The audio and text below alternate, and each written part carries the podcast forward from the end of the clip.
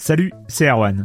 Je me permets ce petit message avant votre podcast pour vous parler du festival Silence on joue qui aura lieu le 25 mai prochain à la Cité des Sciences et de l'Industrie à Paris. De 10h à 22h, on vous prépare une journée qu'on espère passionnante avec des discussions, des débats au cœur même de la Cité des Sciences et une soirée mémorable dans un grand amphithéâtre. La billetterie est ouverte, le lien est dans la description des derniers épisodes et vous trouverez aussi un lien vers la programmation. C'est 20 euros pour la journée et la soirée, et si vous voulez juste passer nous voir en journée, il suffit d'une entrée classique pour la cité, c'est 13 euros tarif plein avec éventuellement des réductions. C'est la première fois qu'on organise un truc pareil et on espère vraiment que vous répondrez présente et présent. En tout cas, nous, on a très envie de vous croiser de rencontrer celles et ceux qui nous écoutent chaque semaine. Rendez-vous donc le 25 mai et je vous laisse avec votre épisode de Silence en joue ou de la bande-annonce ou de Gâchette gauche ou de Dans la boucle. Enfin bref, bonne écoute. Hiring for your small business? If you're not looking for professionals on LinkedIn, you're looking in the wrong place. That's like looking for your car keys in a fish tank. LinkedIn helps you hire professionals you can't find anywhere else, even those who aren't actively searching for a new job but might be open to the perfect role. In a given month, over 70% of LinkedIn users don't even visit other leading job sites. So start looking in the right place. With LinkedIn, you can hire professionals like a professional. Post your free job on linkedin.com slash achieve today. Silence en joue, Erwan Cario, bonjour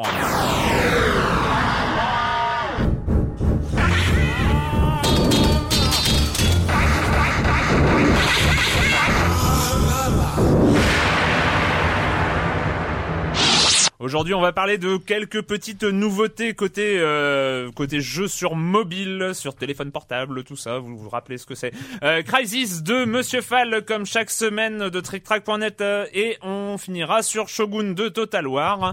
Euh, et puis et puis et puis quoi? Euh, Non, ça va suffire, c'est déjà pas mal. Et je vais commencer en accueillant l'équipe les Oh non, mais je, je sais pas, je vais pas y arriver. Oui, mes deux, deux de mes chroniqueurs favoris. Oui, mais non, mais vous comprenez, je me mélange au bout d'un moment. Qu'est-ce qui se passe, oui, non, mais ça va pas du tout. Euh, Clément Apap de Sens Critique, bonjour Clément. Bonjour. Et Patrick Helio de Rogamer.fr, bonjour Patrick. Euh, bonjour Erwan. Fou. Non, mais c'est- c'était difficile, hein, ce Mm. début. Hein, je sais pas. Bon, bref, on commence avec toi Clément, avec euh, un casting qui euh, augure de bonnes choses côté Rockstar. Oui, enfin, il y a rien de, il y a rien de secret. On sait que GTA est un peu la vache à lait, excellente série au demeurant, mais la vache à lait de, de Rockstar. Donc euh, là, des rumeurs font état d'un d'un prochain GTA sans deck. Euh, Sans deck. voilà. Ah dingue. Dingue. Donc euh, voilà, ça commence à source à fuiter tout doucement les premiers recrutements euh, des acteurs euh, pour le prochain GTA. Mais moi, ce que j'ai, ce que j'ai noté justement par rapport à, à, à ce jeu, c'est que, ben, on se rappelle de GTA 4 sur PC qui était un peu une catastrophe en termes de, de portage. On se rappelle aussi que l'excellent Red Dead Redemption n'a pas vu le jour sur PC, et on sait que Rockstar ne vit plus une histoire d'amour avec le PC, et on peut imaginer que le que le prochain jeu n'arrivera pas donc sur euh, sur nos chères machines adorées. Et c'est là que sur PC, quel est le gros avantage des PC sur les consoles? Ce sont, c'est l'ouverture, c'est modes. les modes. Voilà. Et donc il y a deux équipes euh, qui font des projets assez intéressants, qui sont pour l'instant euh, vraiment aux, aux prémices, donc on est, on est encore loin de la sortie. Mais euh, c'est des jeux euh, qui ont pour objectif d'utiliser le moteur de GTA 4 pour offrir Vice City. Donc Vice City dans GTA 4. Alors il y a deux projets. On a ça depuis les, les premiers GTA 3, je me rappelle. Enfin, Oui, le- à chaque le- fois, le- euh, le- les voilà, modes, il y a toujours des modes. du code par les. Et c'était l'avantage la- dans la le. GTA 3, notamment pour les pour la conduite des voitures. Dans le premier, il y a eu pas mal de modes de conduite qui étaient un peu améliorés.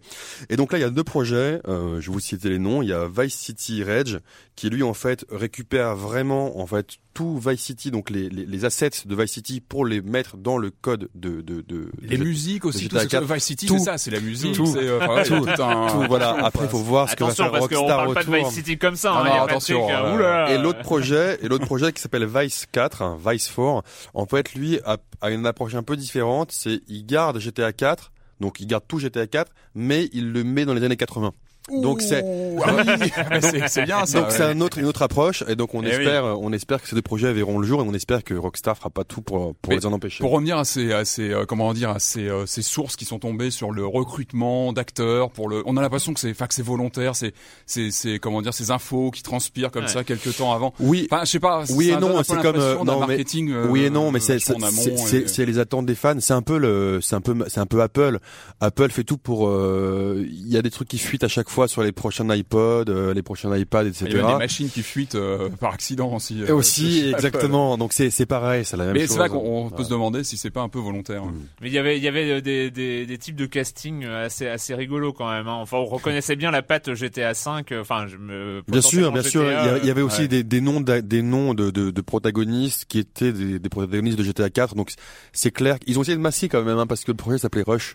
Donc c'est, ils ont essayé de masquer leur nom un petit Ouais. peu, mais bon voilà. Donc GTA 5. Mais c'est pas. On, on s'y attendait. Hein. Ah, mais on sait qu'il est en développement. Moi, je peux a- vous y a dire qu'il y a un prochain, euh, un prochain FIFA aussi de prévu.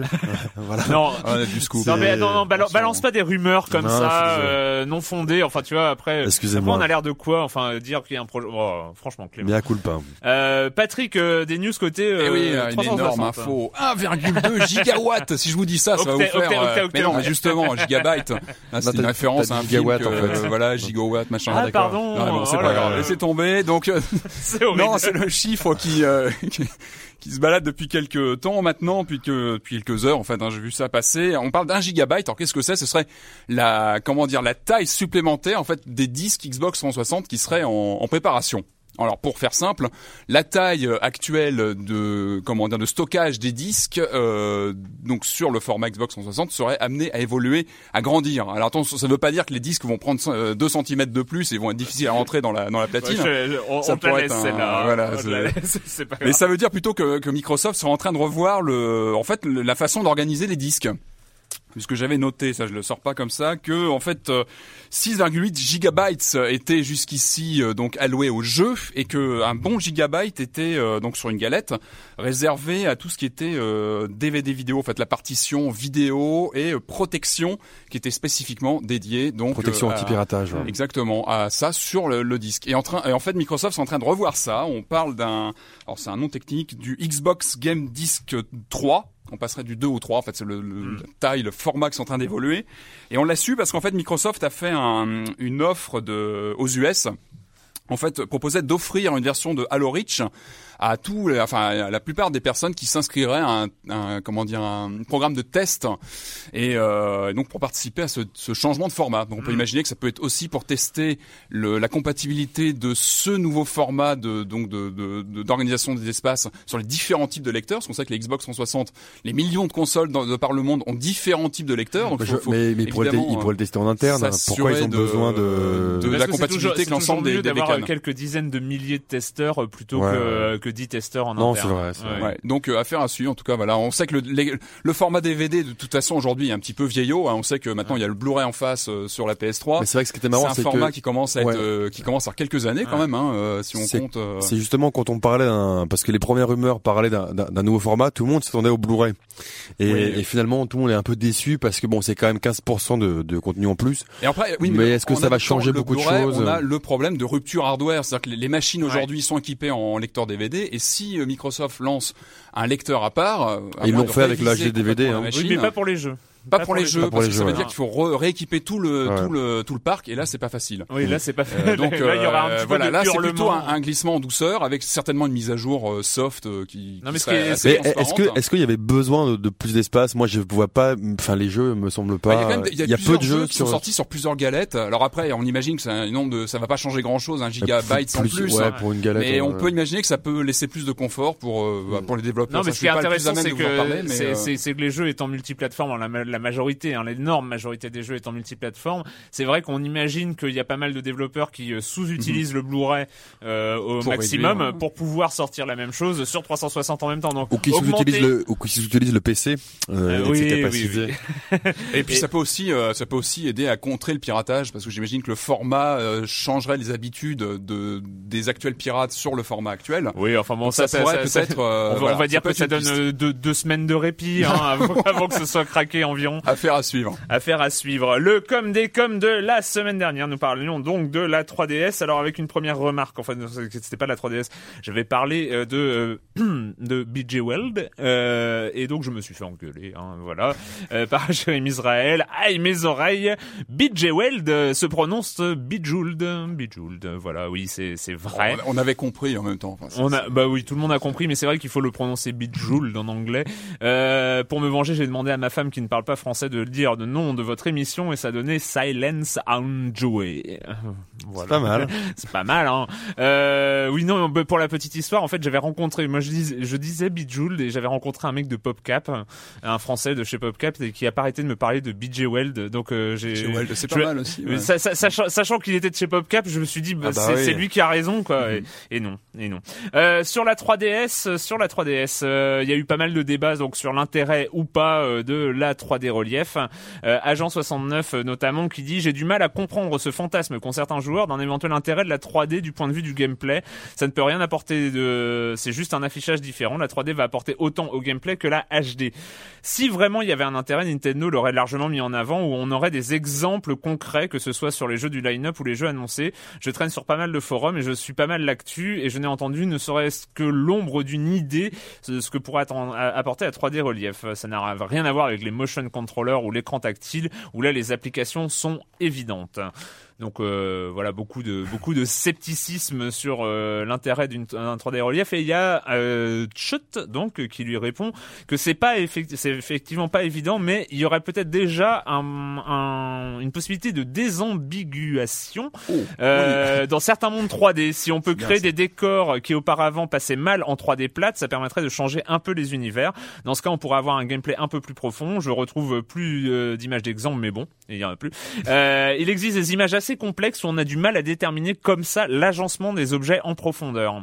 Deuxième exemple, on peut imaginer qu'il est plus simple de faire des jeux jouant sur l'opposition 2D 3D. Paper Mario. Voilà, on Mhm. peut on peut maintenant proposer trois types d'images, une 2D tout à fait plate, une tapisserie comme dans Kirby en mode dessin, une 3D non relief comme dans les jeux actuels et une 3D relief type 3DS. Donc euh, il y a certes peu de jeux qui jouent sur l'opposition 2D 3D sauf on en a parlé euh, Paper Mario, Euh, mais euh, ces différents affichages peuvent proposer quelques jeux originaux et impossibles à faire en 3D plate classique. On attend de voir, de toute façon Ouais. on l'a dit, hein, on attend de de voir euh, de voir ce genre de ce genre d'application. Alors il y avait plusieurs remarques aussi de gens qui disent qu'il y a quand même un pourcentage non négligeable de gens qui ne peuvent pas percevoir la 3D. Ouais, c'est Toute la question est de savoir s'ils seront handicapés à un moment ou à un il autre y a dans un jeu. 10%, je crois à peu près. Euh, C'est quand même pas mal. ouais, et en fait, il y a eu une bataille dans les forums, on en avait parlé euh, entre euh, ceux qui, entre les daltoniens et ceux qui peuvent pas per- percevoir la 3D pour savoir qui était le plus malheureux. Euh, donc, bon, on évitera de, on évitera de se prononcer, euh, bien sûr.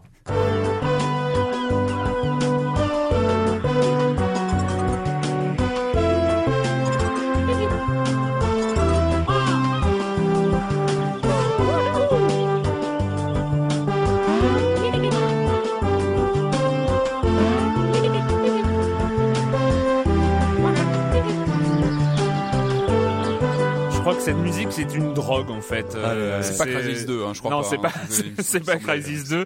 Euh, en tout cas, ceux qui jouent, euh, alors pour l'instant, ce n'est que sur iOS. Euh, c'est pas encore sur Android, mais euh, euh, Andrea Seliger, Le- le, le, ouais. le, le, le- le créateur, euh, dit que c'est pas, euh, c'est, c'est éventuellement possible. Euh, c'est Tiny Wings. Donc Tiny Wings, c'est le phénomène de ce début 2011 sur euh, sur iOS, donc sur iPhone, iPad euh, Mm. euh, et, euh, et iPod Touch.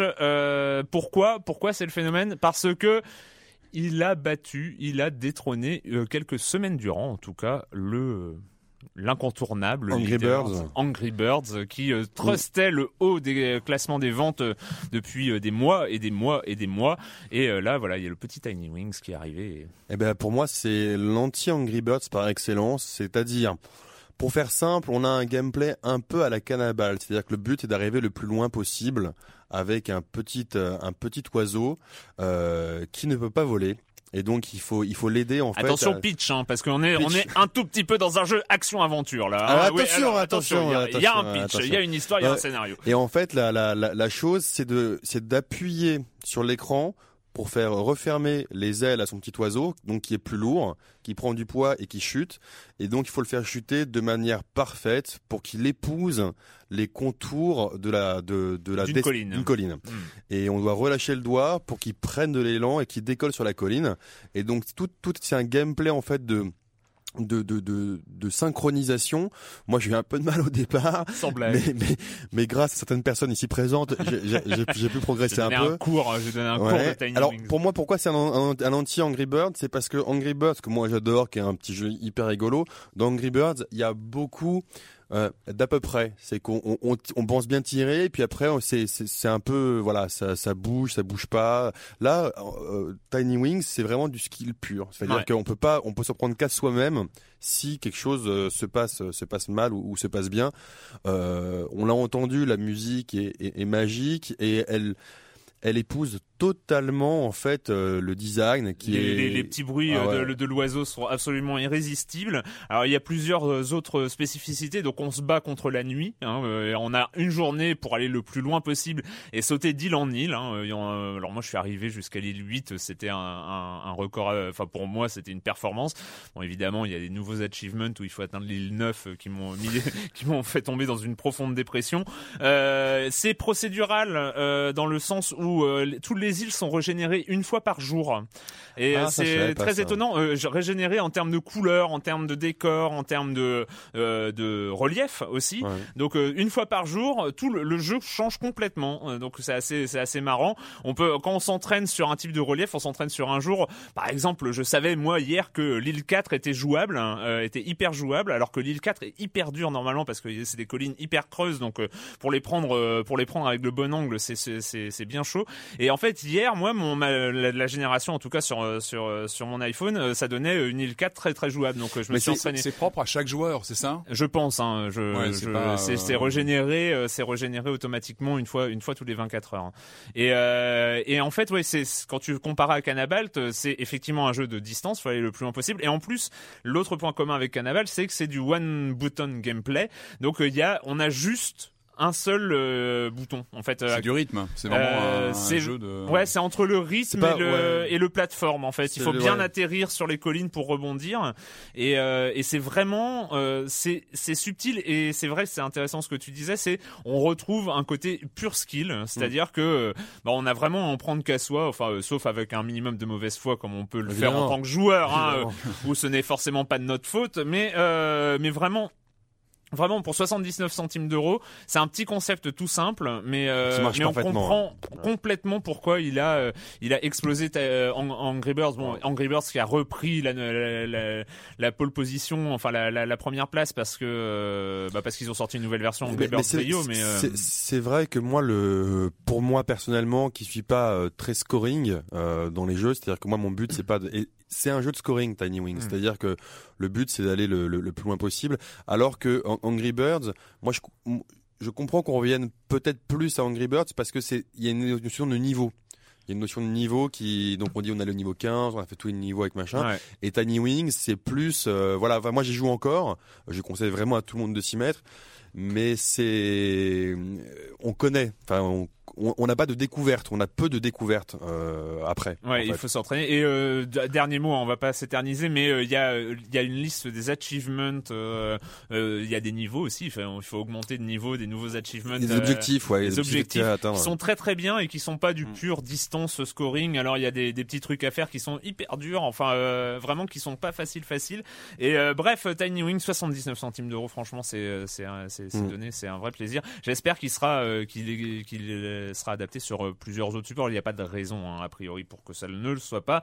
Toi, tu as du coup, tu n'as pas forcément persévéré dans Tiny Wings parce que tu as une autre. euh, Parce que euh, non, mais là c'est dramatique. Moi cette semaine, euh, on va en reparler tout à l'heure avec avec Shogun 2, mais il y a voilà, il y a trois jeux qui m'ont qui m'ont qui m'ont mis dans un vortex temporel assez hallucinant. et celui dont je vais parler, il, il s'agit d'un jeu iO- iOS aussi. Euh, c'est Dungeon Raid. Alors Dungeon Raid, euh, comme ça se prononce en anglais, il est un peu plus cher, il coûte 2,39€, mais euh, l'heure de jeu n'aura jamais été aussi peu cher.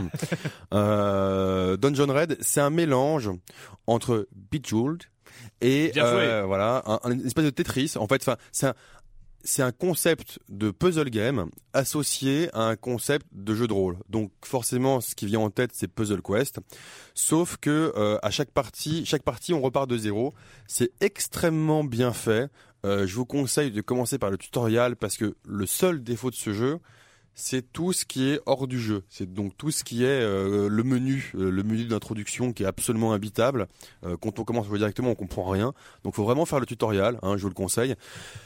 Première partie, bon, on dit ouais, super. Bon, voilà, on dit ouais, c'est sympa. Deuxième partie, on comprend un peu plus.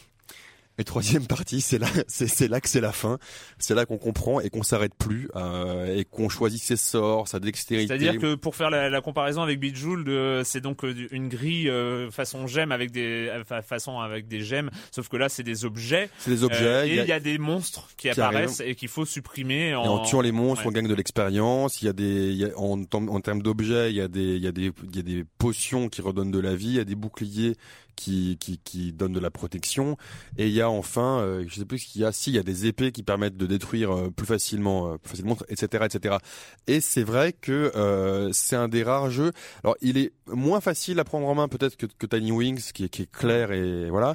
Mais moi, je l'ai fait, je fait essayer à beaucoup de gens de mon entourage qui sont pas forcément joueurs, et c'est hallucinant comme c'est comme c'est prenant.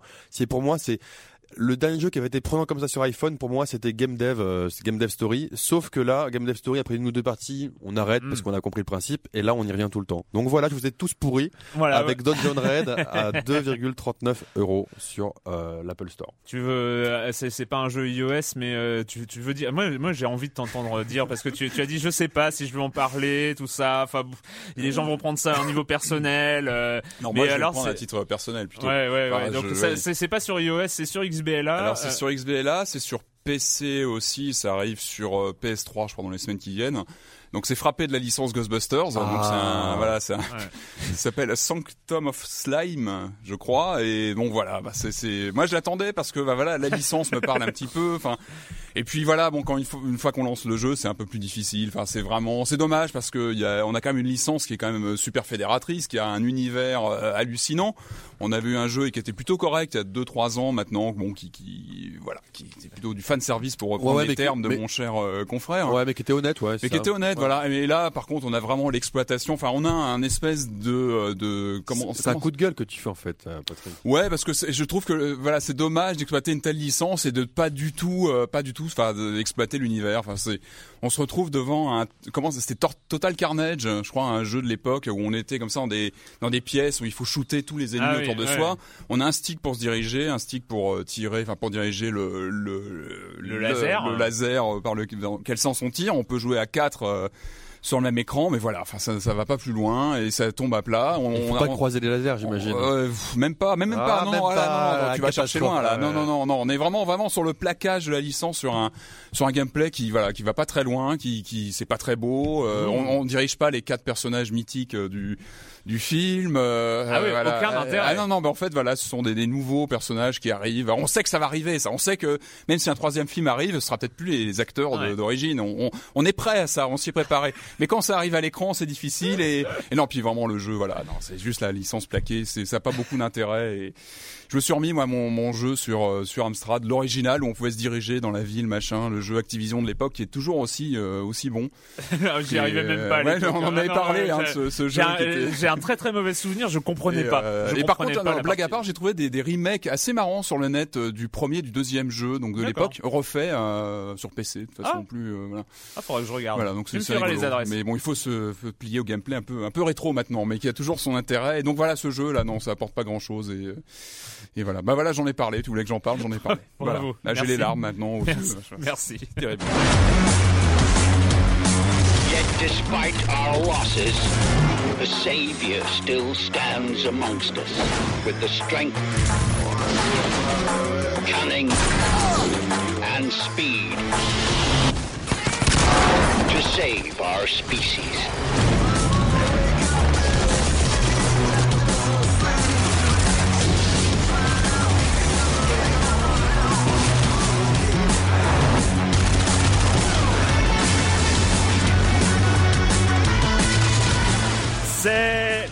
La grosse sortie FPS du moment, Crisis 2 dire qu'il était attendu euh, est un Et euphémisme, on- on est un de- euphémisme de parce que le, premier Crysis avait, avait quand même marqué les esprits, euh, que ce soit euh, parmi euh, les hardcore gamers FPS euh, ou ceux qui appréciaient notamment les moteurs, un moteur graphique Mhm. complètement dingue pour l'époque et encore aujourd'hui. Hein, tu relances Crysis, c'est- t'en as encore plein les yeux. Donc voilà, Crysis 2, euh, on sort de la jungle et on arrive en pleine ville à New York, plus précisément. Patrick, Ouais. qu'est-ce que t'en as pensé Alors moi, comme toi, Erwan, je, je l'attendais de pied ferme parce que moi, le, le, le premier Crysis sur PC, donc il y a maintenant 4 ans à peu près, une extension qui était sortie, moi j'avais vraiment trouvé ça euh, intéressant, exactement, Warhead.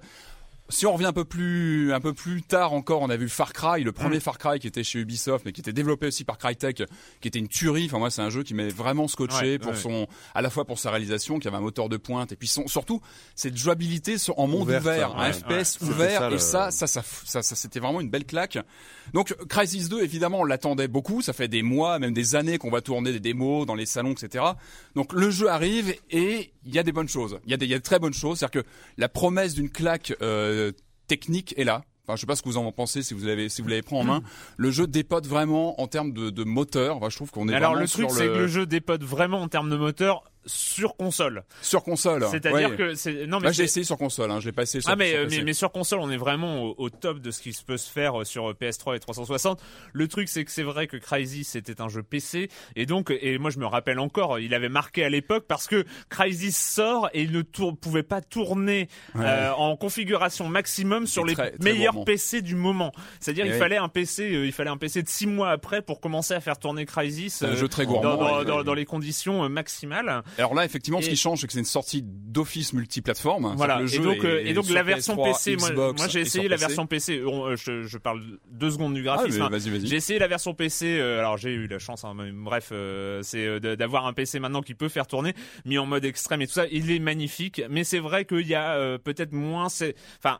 On est au-dessus de la version console, évidemment, hein, ne serait-ce que sur l'eau, sur euh, sur des sur des systèmes de luminosité et tout ça, on est au-dessus Mhm. de la version console, mais on n'est pas euh, à des années-lumière au-dessus. Hein. On, on sait qu'on reste sur le même jeu, mais bon, parce ça reste, jeu ça été- reste euh, pour la console. Enfin, c'est c'est mon. c'est Parce très, que le très jeu beau. aussi était conçu pour pouvoir tourner sur les Ah, trois machines, sûr, hein, à la fois sur voilà. les donc sur les PC super Moi- gourmands moi et sur qui- les consoles qui aujourd'hui ont quand même quelques années et euh, Moi qui ai peu joué à Crysis 2, je vais vous écouter en fait en, en parler, mais c'est vrai que moi ce que j'ai retenu c'est un article parce que je vais faire mon mon PC fan, un article de Rock Paper Shotgun en fait sur la différence entre euh, Crysis et Crysis 2 en termes de moteur technique. Donc je vais sur aller- le CryEngine Ouais, 3, sur le CryEngine en fait qui est passé du 2 au 3 Mhm. et en fait eux ils se font alors euh, moi je vais être un peu moins un peu moins méchant qu'eux mais eux ils se font un article où ils descendent en flammes euh, Crytek parce que euh, il- il- avec des comparatifs euh, vous pouvez aller voir dessus hein, des comparatifs euh, visuels entre les différents entre les différents jeux et clairement entre le premier et le deuxième, c'est ça ouais hein entre, enfin entre le premier et le deuxième plus précisément entre le CryEngine 2 et le 3 Ah oui, plus Ouais, sur le ouais. moteur plus que sur le moteur,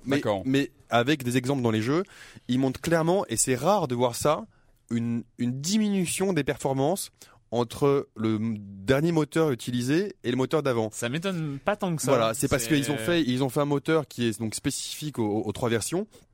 Et donc notamment, pouvoir passer sur les trois machines. et notamment, alors après, après c'est des mecs intelligents hein, chez Crytek, donc les- dans les dans un environnement ça se voit moins, ils sont mieux utilisés, des environnements urbains, etc. Mais il y a beaucoup moins de faune, il y a beaucoup moins de détails surtout. Alors Mhm. je sais pas moi pour avoir peu joué, je sais pas à quel point ça marque, mais en tout cas dans les faits sur PC, il y a, on va dire un, un, un- je dis pas du tout que le jeu est mauvais, hein, mais il y a une petite déception des joueurs PC qui disent euh, là nous quand même on est habitué à voir ce qui Et se parce fait que, oui, parce que le premier Et parce jeu que le premier était vraiment, pour euh, le PC, créé pour le PC. un studio Voilà. euh, Et moi, ça me rappelle un petit peu ce que j'avais reproché à Deus Ex 2 par rapport au premier Deus Ex, c'est-à-dire que sur PC à l'époque où Deus Ex 2 était sorti, on se retrouvait avec des environnements étriqués euh, à cause de la mémoire de, Bah, des là, là, disons, ils ont un peu rusé. Ils ont un peu rusé, je pense. C'est que euh, moi, je trouve que graphiquement, euh, c'est quand même c'est quand même euh, quelque chose de très très surprenant. Enfin, c'est très très beau. Et je pense qu'ils se sont un peu rattrapés sur les environnements moins euh, moins destru- destructibles, enfin moins modifiables. C'est-à-dire qu'il y a beaucoup plus d'environnements fixes Mhm. qu'on ne peut pas euh, qu'on ne peut pas foutre en l'air comme on voulait euh, et Mhm. tout ça. Alors- Bref. Ouais, donc pour euh, revenir donc sur la version console, donc Au niveau du moteur, c'est très, euh, bah, c'est très impressionnant. Je l'ai fait tourner sur Xbox, et c'est vrai qu'on a euh, une gestion bah, du décor, une profondeur de champ qui, est assez, hein, assez importante. On a ces éléments interactifs, euh, on peut le voir sur les murs qui s'effritent lorsqu'on est, lorsqu'ils reçoivent des, impacts, etc. Donc ça, ça marche bien. On retrouve donc le gameplay de de Crisis pour resituer. Ce qui est assez amusant, c'est que le héros, c'est pas lui le personnage principal. Le personnage principal de ce jeu, c'est l'armure, la fameuse Ouais. combinaison qui est dotée de différents pouvoirs qu'on qu'on- qu'on récupère euh, au fil de l'avancée. On a sur plusieurs touches, on peut passer en invisibilité, on peut être euh, plus euh, avoir une armure qui est plus Grosso importante. modo, il y a les trois, les trois pouvoirs euh, principaux. euh, c'est Puissance, protection. et vitesse. et la vision et la vitesse. ouais, On a plusieurs visions, etc. qui s'enclenchent. pas Donc, puissance. Euh, la puissance. Si l'armure, enfin c'est la, la protection. On Oui, peut oui, passer la protection, euh, la protection, l'invisibilité et la vitesse. ouais. Donc, donc voilà, on, on retrouve cet ingrédient avec ce gameplay qui est plutôt bien huilé. On a un jeu qui est très musclé en termes de, de, de gameplay avec des échanges. Enfin, il y a beaucoup d'actions. On- euh, vraiment, on a pour son argent à ce niveau-là. C'est-à-dire que le jeu est assez, assez musclé. Lorsqu'on est à un niveau de difficulté même moyen, je trouve qu'il y a une bonne résistance du jeu et que voilà, on, Putain, ouais. on- galère pour avancer parfois d'un bloc parce que voilà, on a quand même en face des des, enfin, il y a un bon, un bon équilibrage, je trouve, sur- au niveau du gameplay. Il y a un bon, euh, c'est assez, c'est assez prenant euh, à ce niveau-là. Puis donc, on a vraiment cette, euh, ouais, ce tour de force technique, je trouve, sur le, sur les consoles. En revanche, lorsqu'on a bien aimé le premier Crysis, on en a un petit peu parlé à l'instant. Ce qui manque, c'est vraiment ça. C'était le concept pour moi de Crysis. C'était environnement ouvert. On arrivait sur une île, on avait différents objectifs, mais on y allait un peu comme on voulait. On Ouais. pouvait un peu s'improviser son gameplay, y aller d'une façon, prenant un véhicule ou et pas, C'est ce qu'on trouvait dans Far Cry, le jeu Dans Far d'avant. Cry, évidemment. Et là, ça, on l'a plus. Ça qu'on se retrouve, bah, on, on se retrouve dans un jeu en couloir plus subtil. Attention, quand même plus subtil que la plupart des jeux à couloir qu'on a Que connus. du Call of Duty. euh, Exactement. Où là, on est presque sur du rail shooting. euh, là, non, non. On a quand même des environnements un petit peu, un peu plus ouverts, mais quand même, quand même, on a plus cette liberté de. On a plus cet univers, ce, ce niveau ouvert. On va aller Ouais. un peu où on veut. Ça, on l'a plus. Ça, ça, c'est un petit peu dommage. Mais est-ce que ça t'a.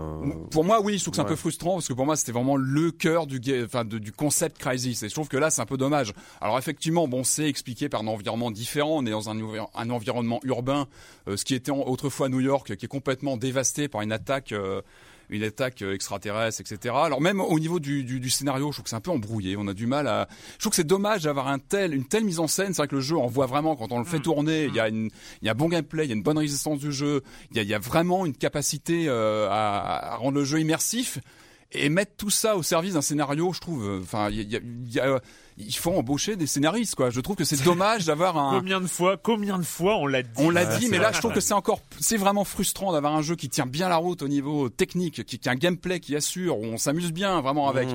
Et euh, qu'est-ce qui reste? Bah, il reste quoi? Des dialogues avec un, un personnage à distance qui nous parle. On comprend pas bien les enjeux. On se bat avec une armée euh, ennemie en même temps que des extraterrestres. Je trouve que c'est dommage. Les enjeux sont, sont, sont, sont- voilà, c'est c'est dommage. Enfin, le auraient- jeu perd moi, je suis- en, je suis en assez- ampleur à ce niveau-là. Je et- suis assez d'accord au niveau du, du scénario. C'est un peu dommage de retrouver comme ça euh, ces espèces de d'antagonisme euh, à- un peu à, à la Half-Life euh, à l'époque où euh, bah voilà il y avait cette, cette contamination d'un côté et puis l'armée qui était censée euh, euh, être un, un, un ami puis que finalement on se retrouvait à se battre contre euh, Mhm. contre et les humains de la sécurité et les aliens de l'autre côté. Et avec un scénario où on a envie avait- de voir la voilà, fin Qui, qui avait, un, et qui avait un scénario un peu Ouais. robuste. Là, non. Là, là c'est vrai, c'est un Là, peu léger. Si on accroche et si on finit le jeu, c'est parce que le gameplay est super bien huilé, Ouais. qu'on s'amuse bien et que le jeu est bien Et- conçu et et, on- juste- et on, le finit. Et justement, euh, Et c'est dommage, Je c'est sais pas si vous l'avez fini, mais en termes de durée de vie, parce que c'est un peu ce qu'on reproche parfois aux FPS aujourd'hui. Bah, je l'ai pas encore C'est fini, la mais durée je- de vie des, des, des Je FPS. dois être à 6-7 heures à peu près, donc je pense que je Ouais. suis plus très très loin de la fin à mon avis. Mais Oui, euh, je pense, euh, je pense que ça doit être une dizaine d'heures.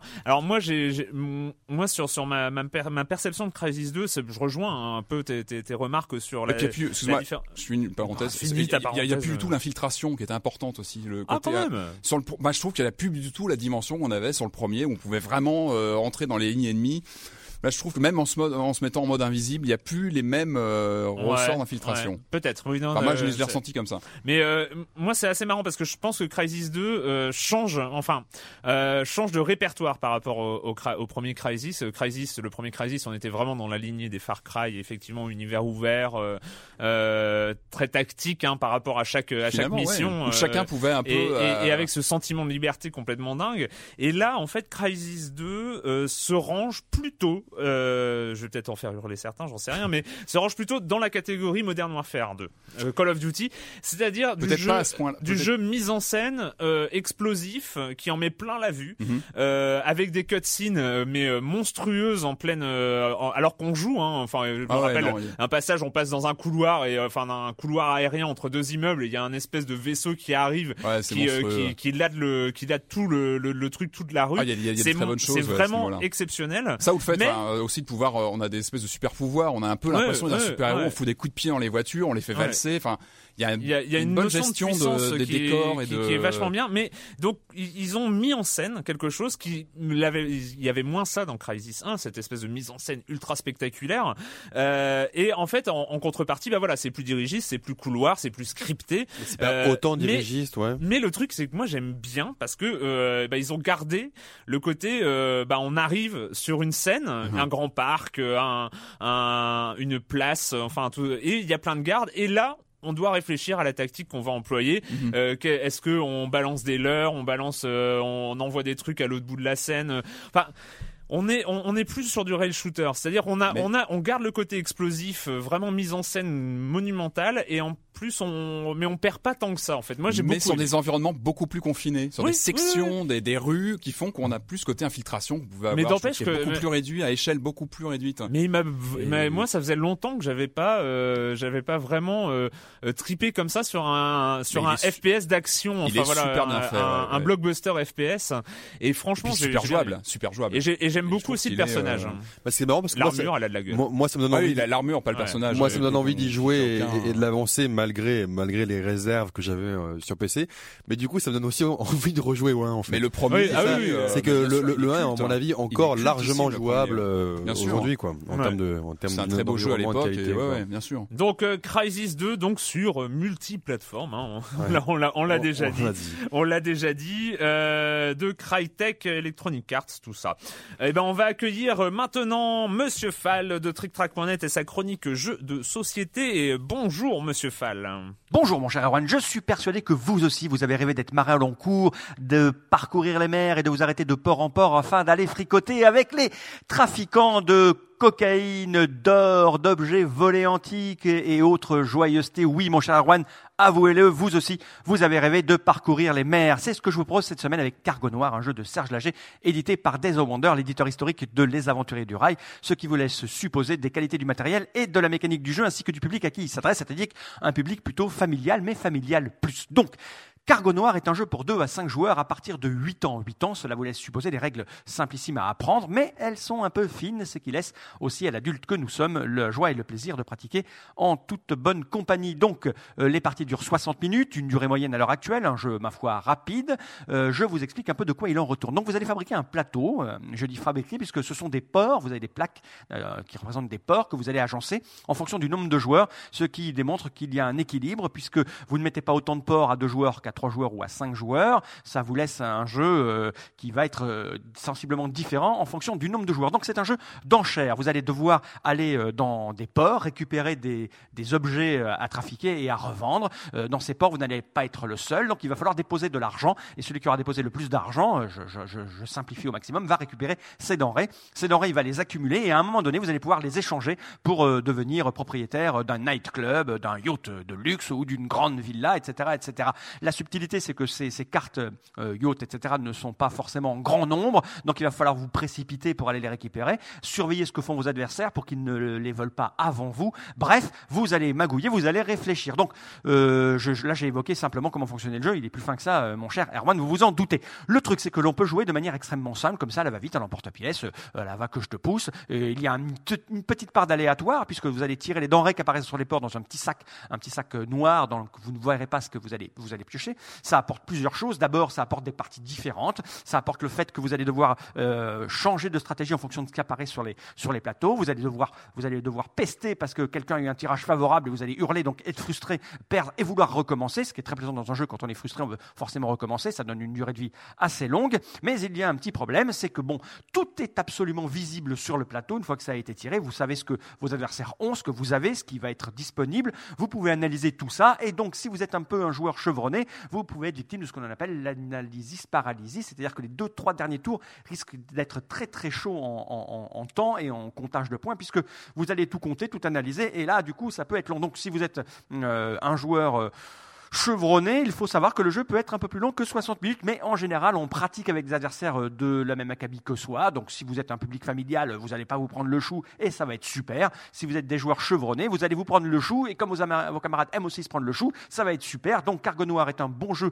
familial. Je vous rappelle l'auteur, Serge Larger, Michel Coinbras l'a illustré, of Wonder, 2 à 5 joueurs, 8 ans et plus, 60 minutes. Un jeu vous allez trouver aux alentours de 45 euros dans toutes les bonnes boutiques et les mauvaises aussi puisque le matériel est plutôt, euh, euh, on va dire, plaisant, le prix s'explique. Vous avez des pièces en plastique, vous avez des bâtons en plastique, euh, etc., etc. Donc voilà, Cargo Noir. Si vous avez rêvé d'être un pirate au long cours et, et trafiquant, ce jeu est fait pour vous, mon cher Erwan. Sinon, passez votre chemin. À la semaine prochaine. À la semaine prochaine, Monsieur Fall, Monsieur Fall de TrickTrack.net. Oui, j'ai toujours rêvé d'être un pirate. Hmm, Non, pardon. Euh, donc euh, la minute culturelle, la minute culturelle. On commence avec l'inévitable, Ah. l'inévitable marmotte 19. hein, très- toujours très euh, un habitué, un habitué. Un jour, on va le retrouver. Ah. Un jour- et il va passer un sale quart d'heure.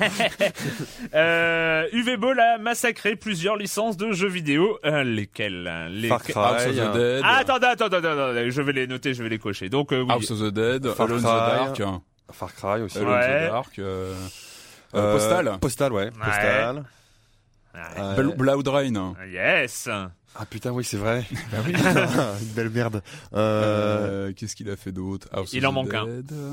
Qu'est-ce qu'il a fait d'autre? Far Cry, tu l'as dit. Qu'est-ce qu'il a fait d'autre? Ah ah, ah, ah, ah, ah, ah, ah, ah, ah. Je l'ai.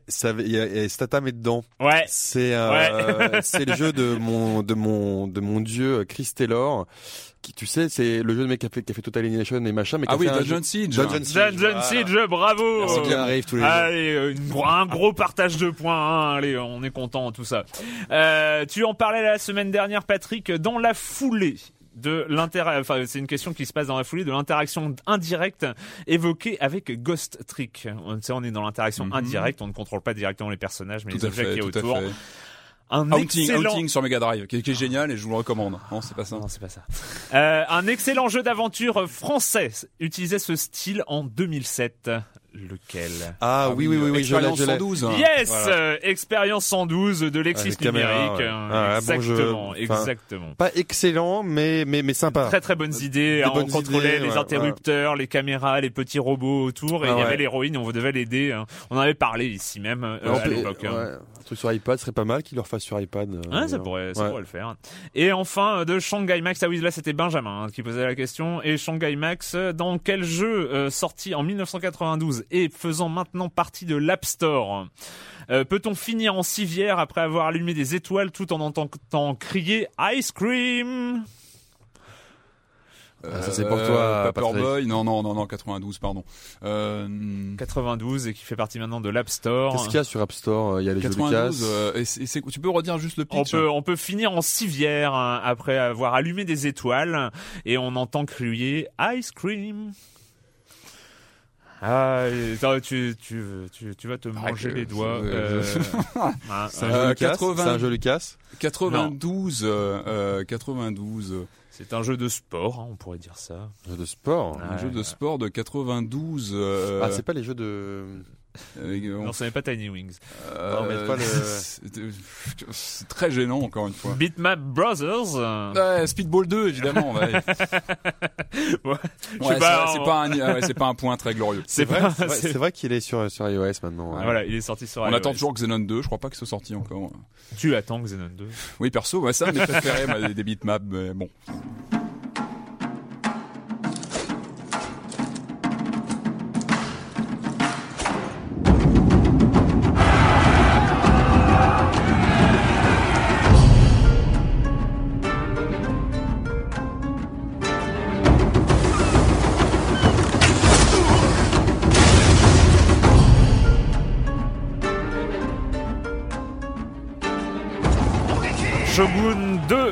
Total War. Euh, toi, tu l'attendais euh, de Bah oui, ferme. Je l'attendais, oui, oui, je l'attendais. Il y a beaucoup de jeux que j'attends cette année, mais c'est vrai que là, j'ai été euh, pff, époustouflé. Alors là, voilà, je suis venu avec mon gros dictionnaire des superlatifs.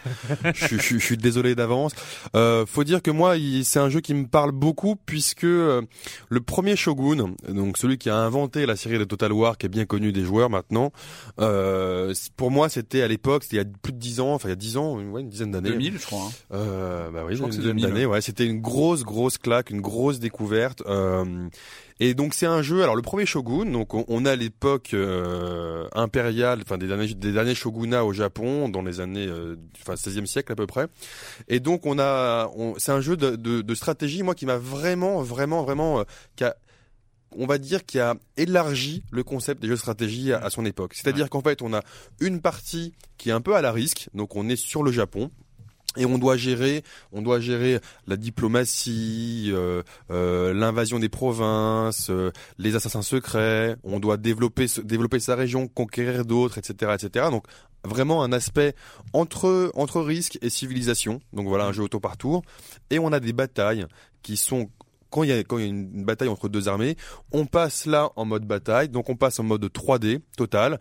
On n'a pas de gestion en fait euh, de ressources qui sont gérées euh, dans l'autre partie sur la carte au tour par tour. euh, la bataille un- implique une armée qu'on a constituée auparavant. au préalable on- et qu'on et qu'on fait bouger sur la carte euh, du monde. Donc au euh, niveau rythme, ça, ça accélère aussi. Enfin, c'est beaucoup moins laborieux qu'un. moi je, moi je- moi j'adore ce concept là et en fait quand tu arrives en fait sur, sur, sur dans la bataille euh, tout est question, bah, c'est du pierre papier ciseaux mais euh, extrêmement Mm, fin. Tout mm. est question de placement de tes unités par rapport au relief, euh, par rapport à se cacher dans les arbres, etc., etc. par rapport à- aux autres unités. aux autres unités qui Ouais. en face. Et, euh, et à tes propres autres unités, voilà. c'est-à-dire les archers, tu vas les placer devant ou derrière tes fantassins. les piquiers, fonction. tu vas les mettre Ouais. devant devant devant les chevaux qui vont arriver. Par exemple, tu pourras faire des, des tu feras des contournements pour arriver par derrière avec tes, tes cavaliers pour pour tuer les archers. Donc c'est très très très très euh, riche tactiquement. Euh, on n'est pas obligé de, de, de, de faire ces batailles-là euh, en 3D si on n'aime pas. On peut juste gérer l'ordinateur, le faire. Un peu comme un risque. Euh, voilà, on, on est plus puissant, donc normalement on devrait Ouais. gagner, par exemple. Euh, c'est un jeu extrêmement riche. Et là donc il revient. Il a été euh, après euh, après avoir eu des, des épisodes qui sont passés euh, euh, notamment dans la partie euh, Moyen Âge Medieval Total War, Medieval Total War, Rome, Rome Total ou à War. Rome qui était excellente Ouais. aussi euh, Rome Total War. Et là on retrouve le Japon qu'on adore euh, avec un jeu pour moi qui est quasiment parfait Ouais. pas pour les jeux de pour les fans de stratégie temps réel et au tour par tour des fans de stratégie Ouais. tout court Oui, c'est ça, c'est ça la force de. c'est de- un jeu de voilà qui, qui, qui, 2, ouais. qui- qui plaît à tout le monde. Il y a, un- il y a aussi un, un- ce qui pourra, si, si vous êtes encore trop jeune et que vous pouvez pas acheter vos jeux vous-même, l'argument pour pour que les parents vous l'achètent, c'est euh, il y a il y a le il y a le tampon Historia dessus. C'est un jeu, c'est un des rares jeux où si on veut, on peut vraiment apprendre sur le Japon de l'époque. À travers le jeu, parce que tout est réaliste, tout est tout est vrai, tout est. Il faut mettre ce unités jeu dans les écoles. toutes euh, les unités existent, etc. Tout est tout est vraiment euh, crédible et réaliste. Que dire euh, sans entrer trop dans les détails C'est un jeu, euh, voilà, qui renie le Ah, fond est- et la Non, forme. mais là, alors moi, moi, moi j'ai j'y ai un peu joué, mais Je, je l'attendais, je, la- pas, je euh, l'attendais, et pour moi, il reprend toutes les forces. Voilà, c'est que l'uni, la, la, les Total War qui commençaient un peu pour moi à être un peu, euh, un peu trop compliqué à gérer, ou alors c'était pas assez clair. Là, tout est simple. Tout... Alors, il faut Mm. quand même passer par le tutoriel Oui. si on en a jamais fait. et les différences confirme. en, en 10 ans, en quelques les, Alors, les, les- les différences. Au-delà, en- au-delà évidemment du moteur 3D, etc. Tout est en 3D, bla bla bla bla. Ce qui peut aider quand même beaucoup Ouais. euh, dans, dans les combats, dans l'immersion des combats, dans la gestion. euh, Enfin, c'est beaucoup. Enfin, on comprend beaucoup plus de choses grâce à la 3D. C'est pas que que visuel. Il y a tous les ajouts qui ont été apportés euh, dans les Total War euh, depuis. Il y a les batailles navales, en- entre autres, qu'on qu'on- qu'on retrouve. Il y a beaucoup plus de richesse dans le développement. Par exemple, on a son général qui gagne de l'expérience. On peut lui donner plusieurs euh, capacités possibles. Mais pareil pour son, si on développe ces shinobi, donc ces ninjas pour aller soit espionner, soit tuer, on peut aussi leur donner des spécificités. Est-ce qu'il est plus espion, est-ce qu'il est plus assassin, etc., etc., etc. Le seul problème de jeu, c'est qu'effectivement, euh, tu vois, tu sais que pour Silence on joue, tu dois jouer à Crysis 2 et tu lances et tu lances Shogun 2 et voilà. Et c'est fini. Voilà, non, c'est vraiment une excellente surprise. Je n'en attendais pas autant et pour moi, c'est probablement l'une des meilleures surprises. Pour moi, aujourd'hui, de mon, il est dans mon il est premier dans mon top 2011. Voilà euh, pour l'instant. Moi, pour ma part, en tout cas, ça a, une- ça a été. Une, moi, je, je, je suis pas un grand spécialiste des Total War. Ils m'ont toujours fait envie, mais je sais pas, j'ai réussi à passer à côté à chaque fois.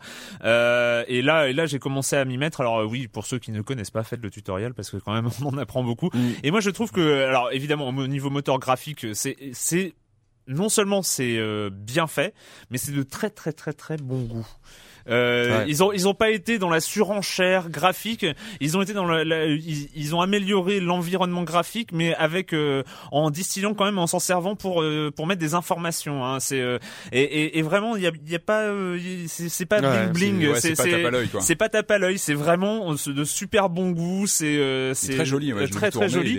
est, Et et euh, et au niveau de la 3D, euh, au niveau des batailles en temps réel, ça, on, on a une vraie compréhension euh, stratégique de comment placer son armée, comment la faire évoluer, par où elle peut passer. Il y a des trucs, des, des, des goulots d'étranglement où là, tu sais que ça va être de la merde si euh, si le- le- l'autre il arrive en face. Enfin, vraiment, il y a une vraie compréhension globale euh, de la scène de jeu. Je suis pas allé suffisamment loin et J'ai envie d'y je jouer, pas- vois. Là, là, là, là, je suis là, on en parle, on en parle et j'ai envie de rentrer et, et, d'y et jouer. vraiment le, le, le fait de contrôler bah, les, les bataillons, enfin les, euh, les, les, les groupements d'armées de militaires à chaque fois, enfin les, les groupements militaires un par un. Enfin voilà, on se, on se retrouve quand même à avoir l'impression de gérer une armée, mais finalement en ne gé- gérant que 6, Six 7, ou sept 8 groupes d'unités. euh, groupes Ouais. d'unités qu'on va devoir placer les uns par rapport aux autres. On n'est pas en- là en train de, de, de gérer 7000 hommes. On n'a pas, Non, voilà, on n'a pas besoin de cliquer partout tout le temps. Ouais. C'est, c'est plus comme un jeu d'échecs. C'est le cerveau. C'est où est-ce qu'on va placer tel ou tel groupe d'unités. Et ça, c'est, c'est magique. Donc euh, Shogun 2, Total War, très très très bonne. On peut pas appeler ça une surprise. Oui, mais alors il y a très- très- euh, juste pour finir, il y a un- justement une petite nouveauté que moi j'ai j'ai j'ai j'ai pas utilisé dans la campagne solo parce que c'est aussi il y a aussi une partie multijoueur. Dans la campagne solo, quand on a un combat donc en, temps réel, donc euh, avant de passer donc en, bataille 3D, en cochant juste une petite une- un, un petit un petit bouton, en fait on rentre en fait en partie multijoueur, c'est-à-dire que plutôt que de jouer contre l'intelligence artificielle qui, quand même- qui a été améliorée, autre nouveauté, on joue contre un autre joueur humain qui a accepté de jouer en bataille aléatoire. C'est-à-dire qu'on peut faire toute sa campagne solo, et quand il y a un combat contre l'ordinateur, en fait, c'est un joueur humain qui va prendre la place de l'ordinateur. Au Et ça- hasard ou parmi tes contacts euh, Au hasard, au hasard, au hasard. Et ça, c'est assez, euh, c'est assez rigolo aussi comme concept, quoi. Euh, on peut bien se faire latter la gueule en combat aléatoire. Ah, ouais, ouais. Alors qu'on avait bien mais- préparé non, son mais truc. Je, je pense, je pense que par contre, il, alors je, je suppose, euh, tuez-moi si, si j'ai tort, mais euh, je pense qu'en fait, il récupère les unités qui qui étaient vraiment en face. Ah Donc, oui. Il récupère les unités d'IA, il n'y a pas une armée de ouf qui t'arrive dessus. Tu peux te mettre C'est juste-. Ah ben non, si tu connais Non, pas non, les gens, c'est juste, ouais, c'est juste tu- qu'elles vont être utilisées euh, par, un, humain, Ah, par un cerveau humain et non pas par ordinateur. Très très bonne idée. Voilà. Euh, Shogun 2 Total War, donc sur PC Sur pour PC, le coup. voilà. Euh, bah on a, on a fini avec les jeux vidéo pour cette semaine et la question rituelle à laquelle vous n'allez pas échapper. Et oui. Et quand vous ne jouez pas, vous faites quoi, Clément? Euh, j'ai vu beaucoup de films, mais je vais vous parler de L'Assaut, qui est pas un des films que j'ai préférés, mais je vais vous en parler quand même. L'Assaut, c'est un film français qui relate en fait, euh, je sais pas si vous vous en rappelez, c'était euh, le détournement de d'un vol Air France par le Ah ouais, GIA algérien. envie, ce film et qui euh, eh ben en fait euh, il est assez intéressant Euh, donc c'est ça se veut très documentarisé euh, c'est-à-dire que ça se veut très très proche de la réalité de, de ce qui s'est passé parce que c'est une des crises qu'on a vu une des premières crises qu'on a vu télévisées à Ouais. l'époque euh, LCI était là 94, 94 non 95 ouais, et euh, et je pense que ça alors je pense que la scène d'assaut est très est très très très très bien faite et on est très loin du vrai film où t'as les voilà où le GIGN rentre et puis il bute en un coup les machins là tu. Euh, voilà, ça c'est très bien fait. Me- après tout le reste, la préparation, je trouve qu'ils survolent beaucoup de choses parce que j'avais vu un documentaire aussi dessus avant. Ils survolent beaucoup de choses, ils vont très vite. Ça aurait pu faire un excellent moyen métrage ou court métrage. Ils en ont fait un moyen bof long métrage. Mais euh, mais c'est intéressant, je trouve que on- on a l'habitude que Hollywood revienne sur tous les otages, les Ouais. guerres, le 11 septembre, le Vietnam, etc. Et là, c'est intéressant qu'un film revienne sur un truc euh, français euh, qui est arrivé et le fait plutôt pas mal. Mais bon, voilà, c'est pas. euh, attendez, peut-être euh, si vous avez une carte, je suis limité, allez-y. Mais sinon, euh, Ouais, voilà, il y a quelques attendre. semaines maintenant, je sais pas si on Euh, Si, puis c'était hier. D'accord. Voilà. Mais on est mercredi. Patrick. Excuse-moi, pardon. Euh, non, ouais, mais non, moi, bah, pas grand chose, pas grand chose de neuf. Moi, j'ai poursuivi mon cycle Hammer au musée d'Orsay et j'ai pu voir la femme reptile euh, euh, samedi dernier. Alors, on rigole, on rigole, mais c'est un Ah su- oui, non, mais c'est non, vraiment un très très bon film. Je trouve que c'est. Quelle année ça Il est, ah, il est, des, il est, il est plus en tête, 65, je sais pas vérifier, mais c'est- pour moi, c'est un des titres les plus, euh, si on devait ch- choisir quelques titres les plus marquants et les plus représentatifs de l'état d'esprit Hammer, bah, je pense que je, je le citerai. C'est vraiment, en dehors des grands classiques, des grands classiques comme le cauchemar de Dracula, etc. Celui-là, c'est une production un petit peu plus, euh, Mais- un petit mais- peu plus mais faible au niveau du budget, qui partage beaucoup de décors, par exemple, avec un autre film qui a été tourné euh, au même moment. Mais on retrouve vraiment cette ambiance gothique, enfin tout le, tout le, et puis un maquillage fabuleux de la femme reptile en, en l'occurrence, qui est, qui est assez marquant. Donc, euh, donc voilà, c'était la fin de ce cycle. Ça s'est passé donc au musée d'Orsay, ça s'est fini ce week-end. j'ai- une question à te poser justement. euh, à chaque fois que tu parles de, de ce genre de film, Hmm c'est euh, on ça peut me- en parler, ça- hein, y a pas de... on va en parler tout de suite. Ça, ça me paraît pas simple de les voir. C'est-à-dire, à part toi qui Ah va, si, si, c'est assez. euh, non mais à part toi qui va sur les voilà Ouais, sur, sur les, les- événements etc. Est-ce que ces films on les trouve Ah bah facilement en DVD Est-ce qu'on les trouve c'est- une bonne question Ouais. parce que justement c'est un vrai regret qu'on a aujourd'hui, c'est que tout le catalogue de films Hammer n'a pas été euh, réédité en DVD, en vidéo aujourd'hui euh, chez tous les éditeurs. On a les classiques, hein, les cauchemars de Dracula dont je parlais, etc. Mais il y a beaucoup de films moi, que j'étais obligé d'acheter en Angleterre. reptile, on le trouve. En Angleterre, évidemment, c'est une boîte anglaise, donc on a tous les films qui ont été édités en, disque, mais euh, voilà, il n'y a pas de sous-titrage français, machin, c'est vraiment des, versions anglaises à la dure. Donc quand on, connaît bien les films, ça va, mais, voilà, effectivement, ils sont pas forcément euh, tous édités, mais les grands classiques sont là. euh, on peut trouver les. Patrick, on le lance dessus, c'est parti. mais- Ça mais- va pas, Clément. enfin, mais en fin d'émission comme ça. mais essayez de voir la, la femme reptile, je le recommande ça. pour vous donner une bonne idée de, de ce que c'est, La- voilà, de, de la Hammer, de la, de la Hammer film. Voilà. Ouais, c'est pas la dernière fois que tu nous en parles en même temps. Non, bon, Euh, on y reviendra. enfin, on, y- on y- on y reviendra. Ah, mais là, le euh, cycle forcément. s'arrête, donc il faudra que je trouve un autre. Ouais. euh, sujet t'inquiète, je pense que ça arrivera. On va trouver. Euh, bah moi je me demandais, enfin bon, le seul truc c'est que euh, je continue la même série, mais j'en ai déjà parlé ici. Euh, si j'ai relu, mais en fait c'est marrant parce que je me rends compte que en fait les comics, comme les bandes dessinées d'une manière générale, on les lit jamais une seule fois. En fait, je considère avoir lu une bande dessinée quand j'ai lu trois fois. Hein. C'est pas Mais comme les bons films, Erwan, comme les bons films, et on. Il y a- des séries, un Walking Dead, on les lire trois fois, c'est long.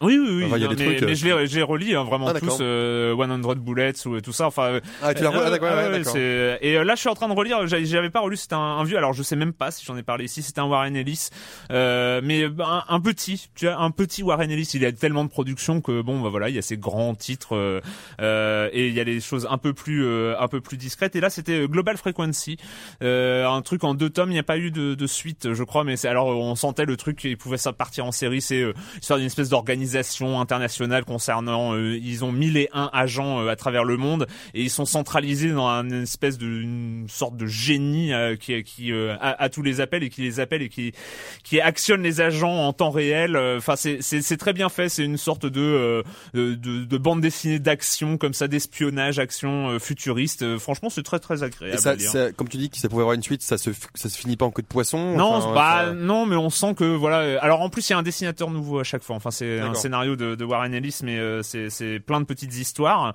Et euh, voilà, il en a fait plein. hein, Warren Ellis, des comme ça euh, où tu te dis, bah il, est- il commence une série, puis finalement ça ça, ça marche pas, ou euh, enfin il arrête, ou il passe à autre chose. Et là, c'était le cas. Enfin, il a fait deux tomes, et euh, franchement, les deux tomes valent le coup. hein. Pour le coup, ça, ça, ça se lit très très bien. Global Frequency. Euh, voilà. Ben on a fait plus long que d'habitude, mais c'est pas grave.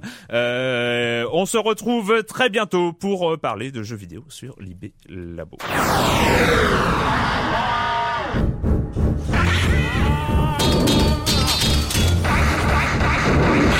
Ah!